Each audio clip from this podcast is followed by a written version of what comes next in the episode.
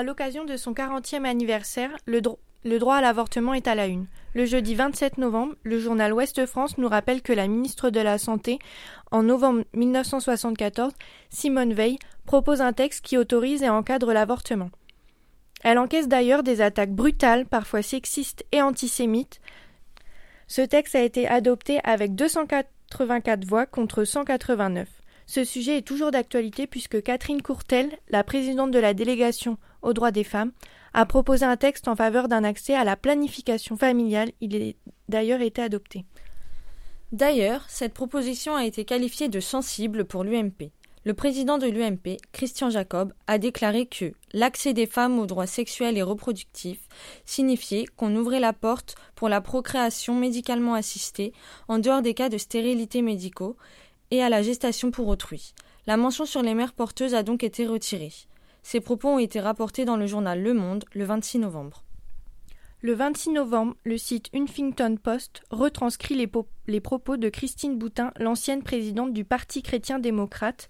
« Il y a quarante ans, je recevais un coup de poignard dans le cœur avec le vote de cette loi. Elle entraîna ma carrière po- politique.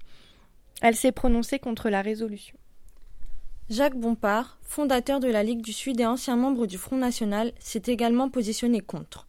Le vingt-six novembre, il demande pardon pour les enfants qui ne naîtront pas, pour Simone Veil, pour son intolérance. L'élu a fait toute une tirade contre l'avortement, qu'il a qualifié d'attentat contre le bon sens. Alors que l'Assemblée nationale s'apprêtait à réaffirmer le droit fondamental à l'interruption volontaire de grossesse, d'ailleurs, sur la vidéo disponible sur B F M, On peut, ent- on peut l'entendre se faire ruer par l'Assemblée.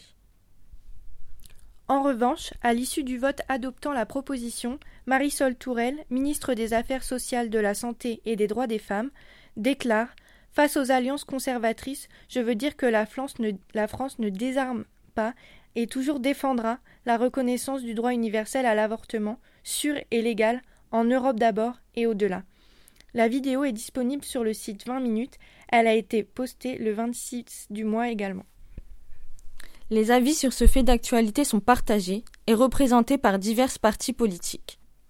C'était Estelle et Anaïs pour Webmargot. Bonne journée.